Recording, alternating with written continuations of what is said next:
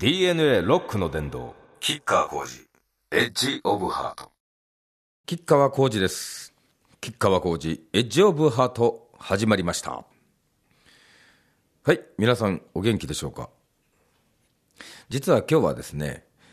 事務所の会議室で収録させていただいております。だもんでいろいろあの営みの雑音とか入るかもしれませんが何卒ご了承いただきたいと思います。でですねまあここのところ何をしてるかというと舞台の芝居が終わり東京に戻り、まあ、数日休養させていただきその間はですね映画鑑賞とか溜まっていた本なんかを読んでまあゴロゴロと34日ですけどまあなんすかね心の栄養というか取らせていただき。そんで仕事に戻っており来春ぐらいまでのまあ戦略というかねどういうふうに攻めていこうかとかいろいろ会議をやったり相談したりということとそれに伴うスケジューリングなんかをねまあちょっとその地味な仕事をやりつつ。で徐々に表の仕事も始まりですね、えー、ちなみに今日はですねとある番組のナレーション撮りというのをやってまいりました。それで、えー、今ラジオの収録に、えー、臨んでおる次第。であとはですね結構舞台で古傷が復活したり新たな えまああの結構ね、えー、裸足に、えー、わらじとか、えー、セッタとかで殺人とかドタバタやるもんでもともと両足の足首の靭帯が結構半分なかったり あったのがその辺のですねまあリハビリとかメンテナンスってこれからまあ長期にわたって付き合っていかなきゃいけないというのでその辺をやりつつでちょくちょく作曲モードというかスタジオに入り始めているというような状況でございます、えー、この番組ではですねメールをお待ちしておりますよ。メールが送れる番組ホームページは www.jfn.co.jp スラッシュ DNA です。お便りお待ちしております。それでは今回も盛り上がっていきましょう。まずはこの曲から吉川浩司ミスターボディーソウル。DNA ロックの殿堂。キッカー浩司エッジオブハート。キッカー工事エッジオブハートキッカー工事がお送りしております。えー、ラジオネームマリさん。神戸の方です。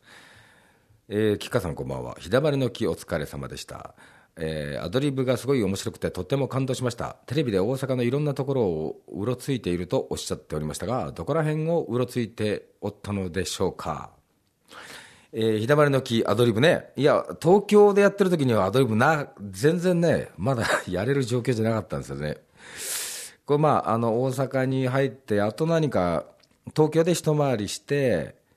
なんとなくああこういうふうにやっていくんだなっていうのが分かったのかな。で大阪は少し余裕ができましてですね。ちょっといい気になってアドリブなんかを 毎回変えたりしてねやっておりましたが。ただまあ本筋は壊さないところでやるというのがこれがまあルールなんでまあその範囲でということでありましたが。で舞台の話はよしとしてそうテレビねあの朝の情報番組みたいなね上川君と2人で宣伝させていただきましたがあの放送の収録の VTR 後で見させていただくと俺がボケてるとこばっかり編集で されておりまして。ちょっと苦笑いでしたが実はですね全然うろついてなかったです。ほぼ、えー、劇場と宿との往復ですね。えー、1日2回公演、1回公演3時間で、だから賞味でも7時間やってましたんで、もうヘロヘロになっちゃうんでね、ほぼ出歩く余裕というのはなかったんですけれども、まあそれでも、キャストたちと2、3回食事に行きました。はい。もつ鍋屋、えー、豚しゃぶ屋、えー、魚料理の店あとはねあの朝、腹が減ってあのホテルの近所、まあ、運動がてらうろうろ会場までですね行く道すがらキャベツ焼きを何度か買って 食させていただきましたねでそこのはなんか九条ネギを使ってるってことでこれね九条ネギ大好きなんですよね。ちょっとピリッとしててね美味しいですね。シャキシャキ感も強くて。ぐらいのエピソードしかなかったかな。うん。まあねこれはもうともかく舞台役者としては新人でしたし、えー、謙虚にやらせていただきましたよ。でダブル主演と言いつつもやっぱりね、経験がないから何やっていいか実際わからないし上川君にもう座長はやってくれとお願いしてですね、まあ、その分ちょっと、えー、楽させていただいちゃったかなという感じです。はい。ああれは良かったですね。あの大阪の歌舞伎座走り込みがありましてですね、えー、花道と言いますがね。これを使ってこれもなんか新鮮な経験でした。で名古屋も素晴らしかったですけどあの一回ね女子校の、えー、貸し切りっていうのがありましてもう会場超満員全て女子高生というのが一度ありましてこれはもうすごかったですね。えもう登場するごとに、大歓声そして悪役をやってる人たちね、登場すると大ブーイングっていうね。でもまあ、えー、役者冥利に尽きることなんですけどね。それだけ悪役にちゃんと見えてるということでね。まあ本人たちは あのこんなにブーイングされたのは人生初めてだとかいうコメントを、言っておりましたが。いやなんかそれも刺激的な経験でありました。てな感じかな。はい。ではここでですね、えー、曲を聴いていただきたいと思います。アルバム「クラウディーハート」から吉川浩司「ランブリング・ラウズ」DNA ロックの殿堂吉川浩司エッジオブハート。吉川浩司がお送りしております。メールをご紹介します。ラジオネーム浩司の胸板の上で暮らしたいさんです。あらま。何か素敵なラジオネームですね。胸板はね厚いっすよ。あと横も広いですね。はい。だからどうしたっていう。あただねあれなんですよね。舞台中はねまあちょっとあのー、怪我もあって筋トレを大阪公演からはしてなかったんでちょっと筋肉がやっぱりね3週間やらないとやっぱ相当筋肉ってなくなるんだなって改めて実感したというか痛感させられたというか。だもんで帰ってまたせっせとやっております。はい。ちなみにね、えー、メールに戻ります。楽曲作りに入られていると思いますがそこで質問です。えー、吉川さんは詩を先に作るのでしょうか？それとも曲でしょうか？また作詞は手書きですか？パソコンですか？今度吉川さんの曲を聴くときにこうやって作っているんだと思いながら、えー、大事に聴けたらいいなと思い質問してみました、えー、同じような、えー、内容でラジオネームザ・マンさんからもいただいております。通常歌を作られる場合曲としてはどういう順序で作られるものなのでしょうか。兄貴のように両方される方は同時って感覚もわからないではないのですが曲があって詩をつけるのか詩があって曲をつけるのか一体どちらが多いのでしょうか。私は SixTONES も昔から大好きなのですが彼らの場合はミックとキースの合作と書いてあるだけで特に役割は決まってないようです。はい。細々とお答えいたしますとですね、えー、基本的には曲作りが先というかほぼ先ですね、えー、で、まあ、そこに詩を載せていくという。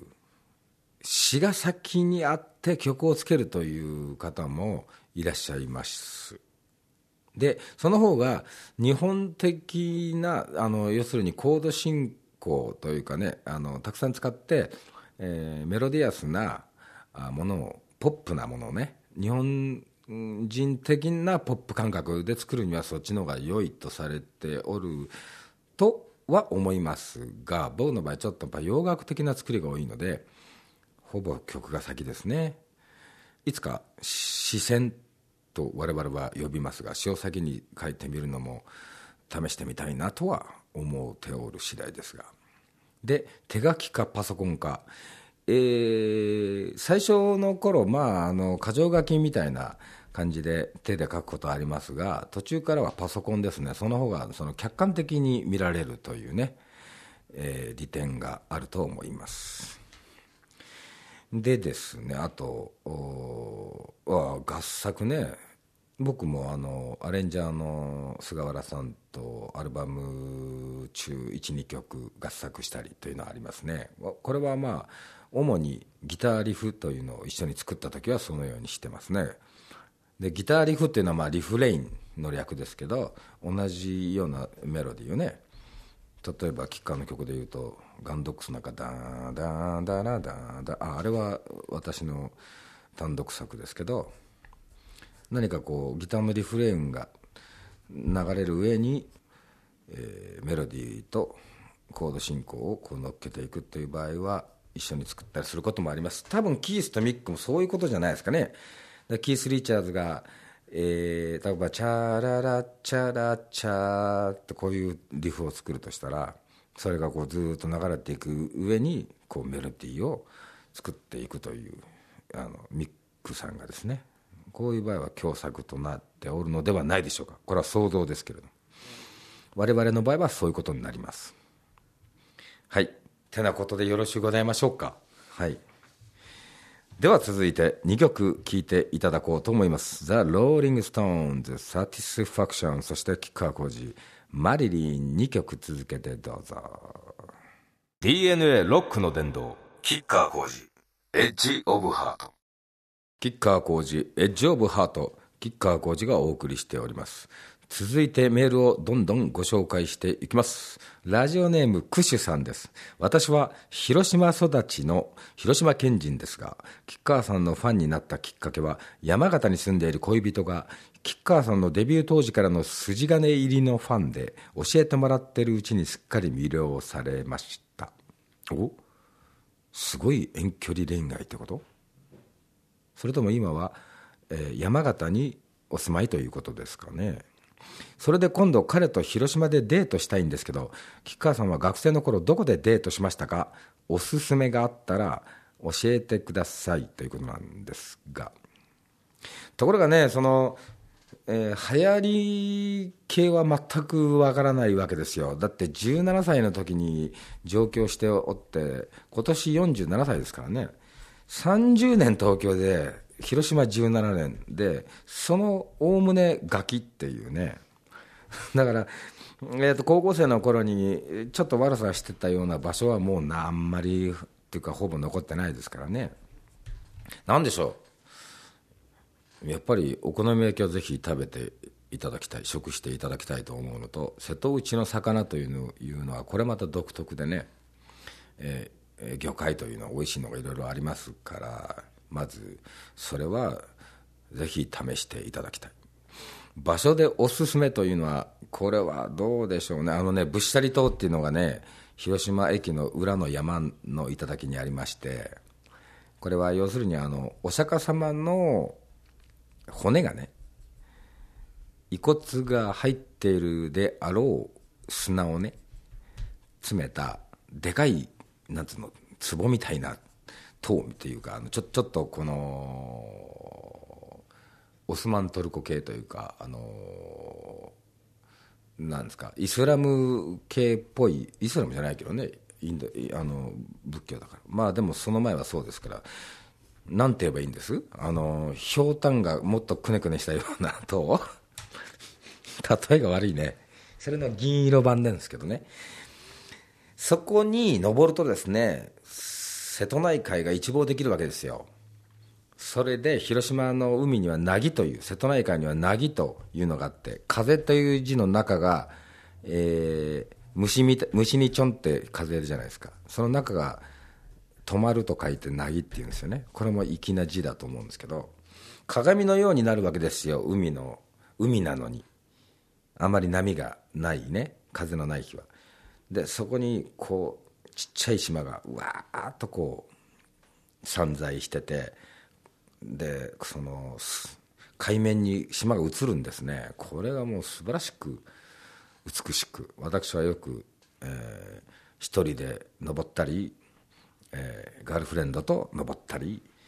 しておりました。ガキの頃から、えー、そこはおすすめですが。んだけどまあ歩くと結構急な坂道なんでね。でバイク当時その学校を中退して上京する直前にはそのバイクの 400cc のバイクの中型免許を取ってあれですよあの別にあの暴走族ではございませんでした。どちらかというと暴走族に鉄パイプで一人追っかけられるようなこのなんつうんですかね。一人旅ガラス的なそういう存在でありましたがその場合 400cc のバイクで登るのも結構大変だっていう急な坂道なんですね。これが言いたかったんですけど。ここ天気が良かったらぜひおすすめですね。景色が良い。あとはねまあ月並みですけど原爆ドームにはぜひ行っていただいてそこに原爆資料館というのがありますからね。あこれは広島の人だから知ってるね。分からんわそしたら。何があるんだろう。すいません。よく分かりません。はい。お力になれず。すいません。ね、あとなんか尾道ラーメンとかねなんかよく最近言うけれども私分かりません。あと生もみじまんじゅうってなんだろうっていうね。だから周りのねなんかあのその炭水化物？小麦の部分が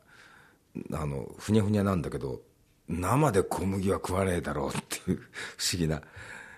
それを言うと生八つ橋っていうのも不思議ですよねあれ焼いてないけれども別に生じゃないしね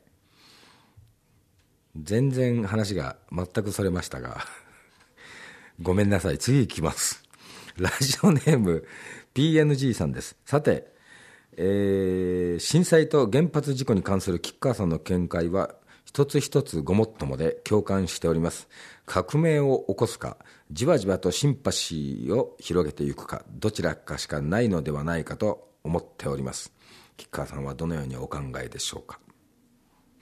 えー、もう一つ、ラジオネームムーミンママさんです。えー、吉川兄こんにちは、えー、今日瀬戸内寂聴さんが、えー、原発反対のストをしたとニュースで見ました。高齢でありながら食事を抜いて訴えたということに感動しております。寂聴さん曰く戦時中より悪いという今の日本に改めて危機感を覚えました、えー、地震活動期に入ったと言われる今これ以上日本が傷まないことを願うだけです。うん。寂聴さんやってらっしゃいましたよね、えー、戦時中より悪いとおっしゃる部分非常にまああの自分たちはその戦時中の経験はありませんがやっぱりその人が住めなくなるというねいう状況それは猛毒によってえー、人間がの立ち入りを拒まれるという状況はこれは戦争においても日本ではなかったですよね、えー、外国ではその劣化ウラン弾とかねこれもやっぱりそのいわゆるその放射能関連のものですけれども、えー、劣化ウラン弾を落とされたようなところは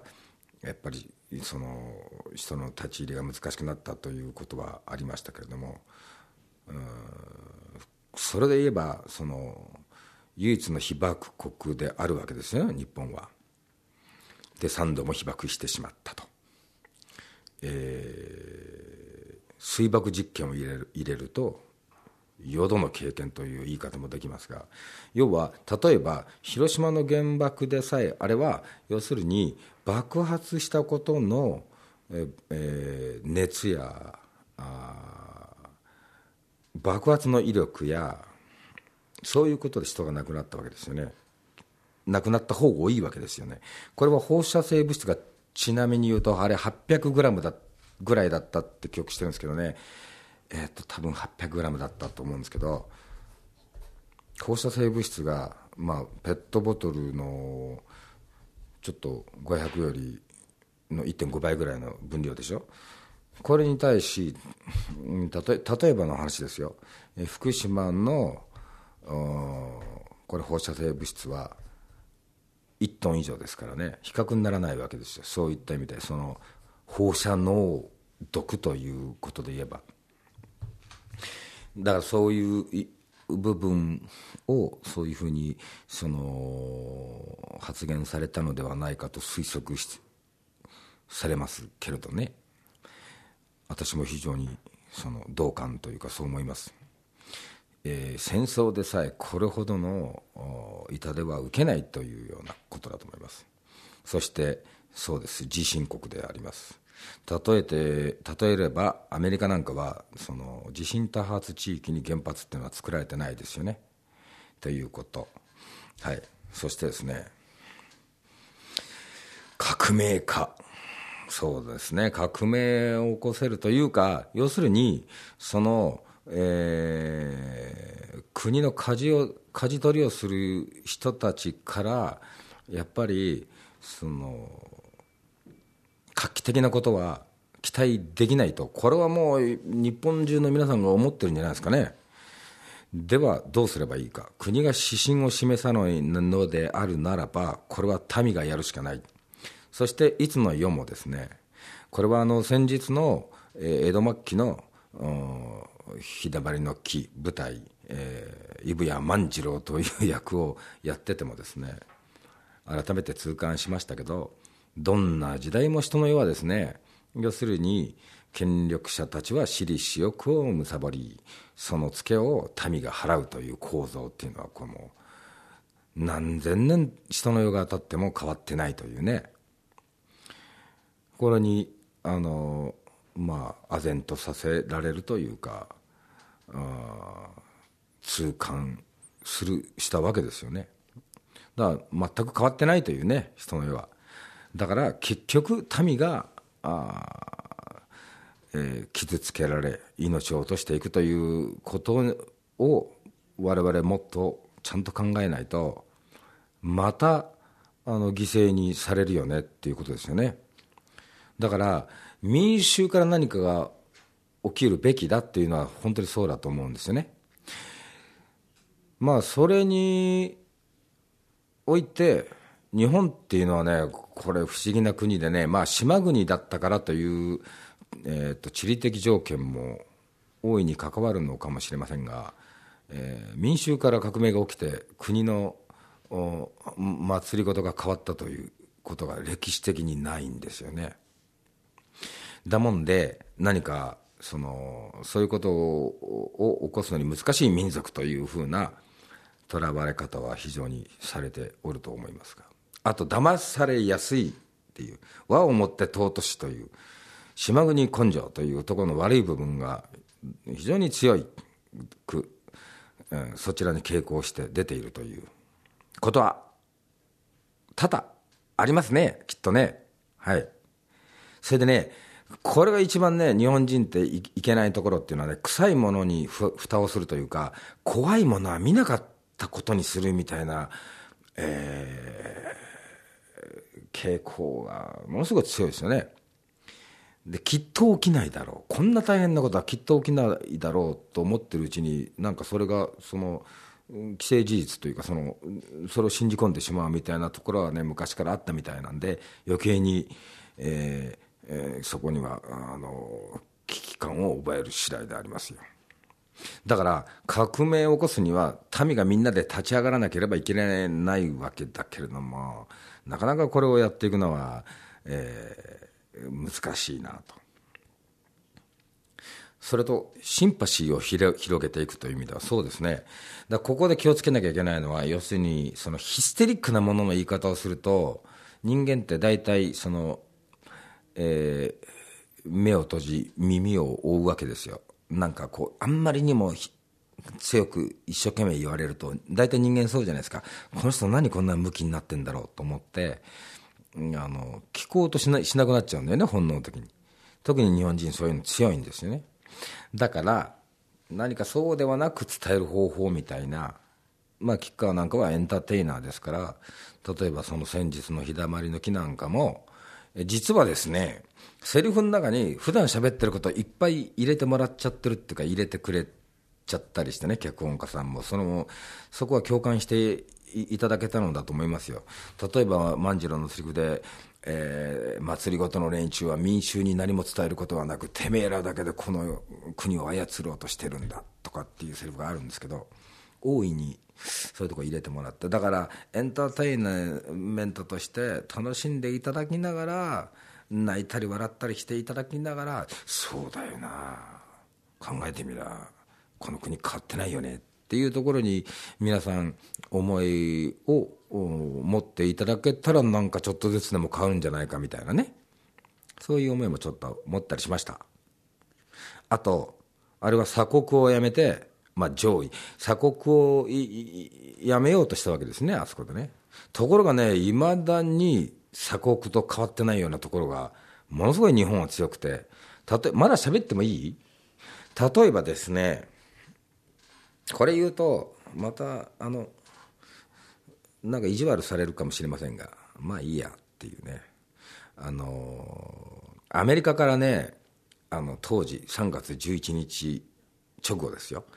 えー、相当数のその医師団というか、えー、看護師さんとか医者さんとか来たわけですけれども、えー、テレビではイスラエルのお医者さんたちが話題になっておりましたが他にもいろんな国から来てくれた人がいっぱいいたんですけれども日本では医療活動できる、えー、免許のあり方の違いでねできないんですね基本的にそれって鎖国と一緒じゃないですか、皆さん。で、日本のお医者さんって世界中で手術したりね、いろいろできるんですよ。なのに、海外から来るその技術っていうのはなかなか入れようとしないっていうね。これはまあ、その、日本のどっかの、その、どっかのじゃねえね、分かりきってますけど、えー、利益を損なわせないためにみたいなことでそういうシステムになってるとしたら鎖国ですよね。で結局その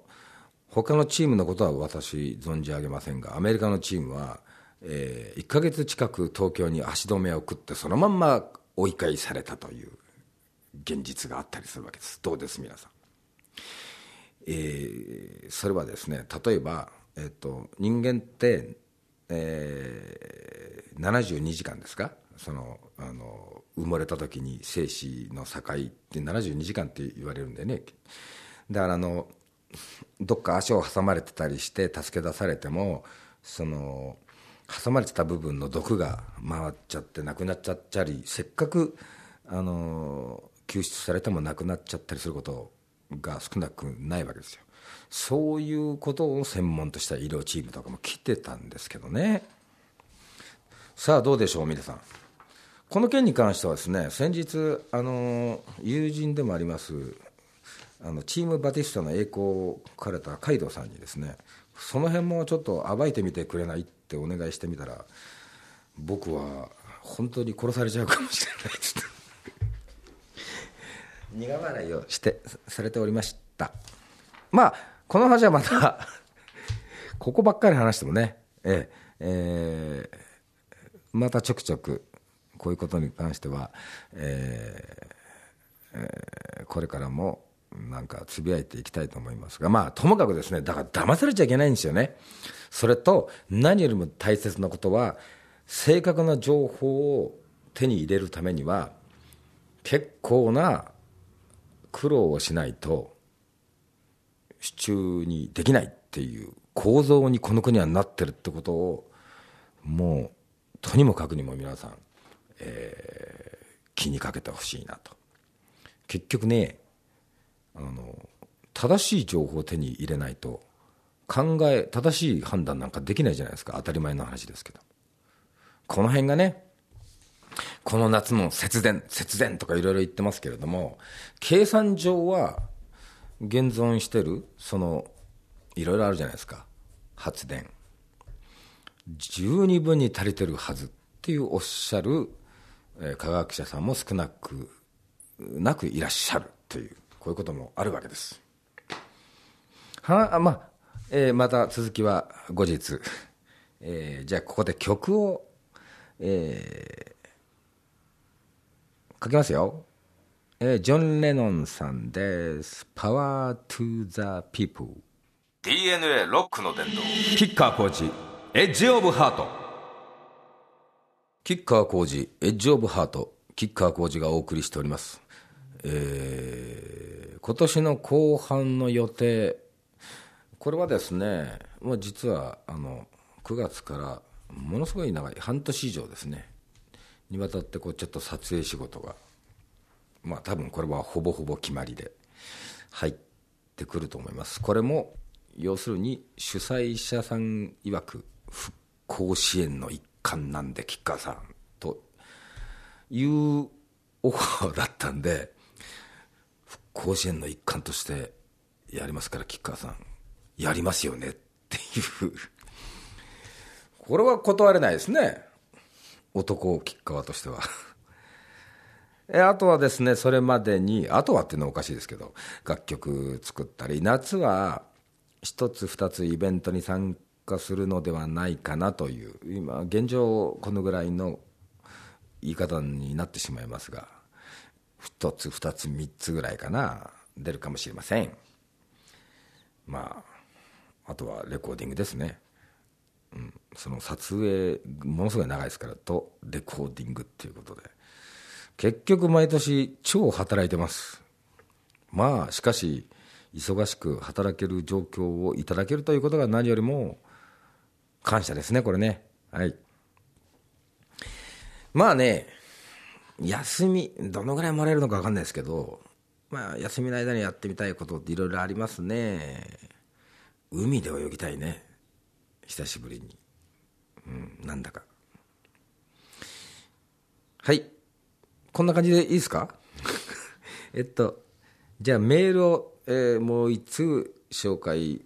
いたします。ラジオネームメンマ大好きさんです。ああ吉川もメンマ大好きですね。もうあの私吉川ラーメンって味噌ラーメンのみなんですけどね。なぜかというと野菜が入ってないラーメンっていうのが僕の中ではありえないんですよね。だから炭水化物とタンパク質と、えー、野菜っていうこうだからこう一丼で全て成立してないと嫌なたちなわけですよ。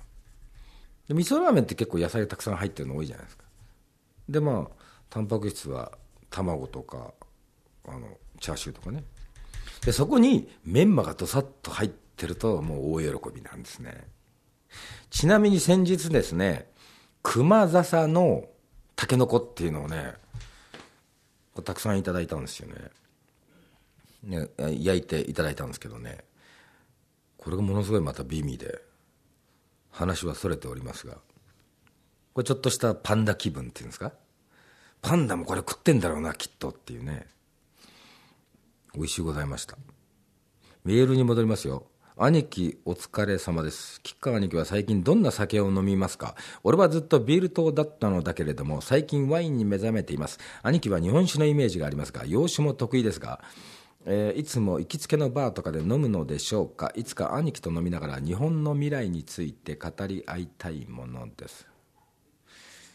もうざっくり言うとアルコールが入ってれば酒は何でもいいという言い方もできます。何でも好きという。まあ、これはね CM をやってるからということではなくて日本酒は大好きですね本当に。ほぼほぼ日本酒飲んでますね。でまあ魚介が好きなもんですから日本酒がやっぱり一番合うなという感はこれ否めず。でまあちまちまちまちまとつまみを作りですねいただくのが好きですね。あとはですね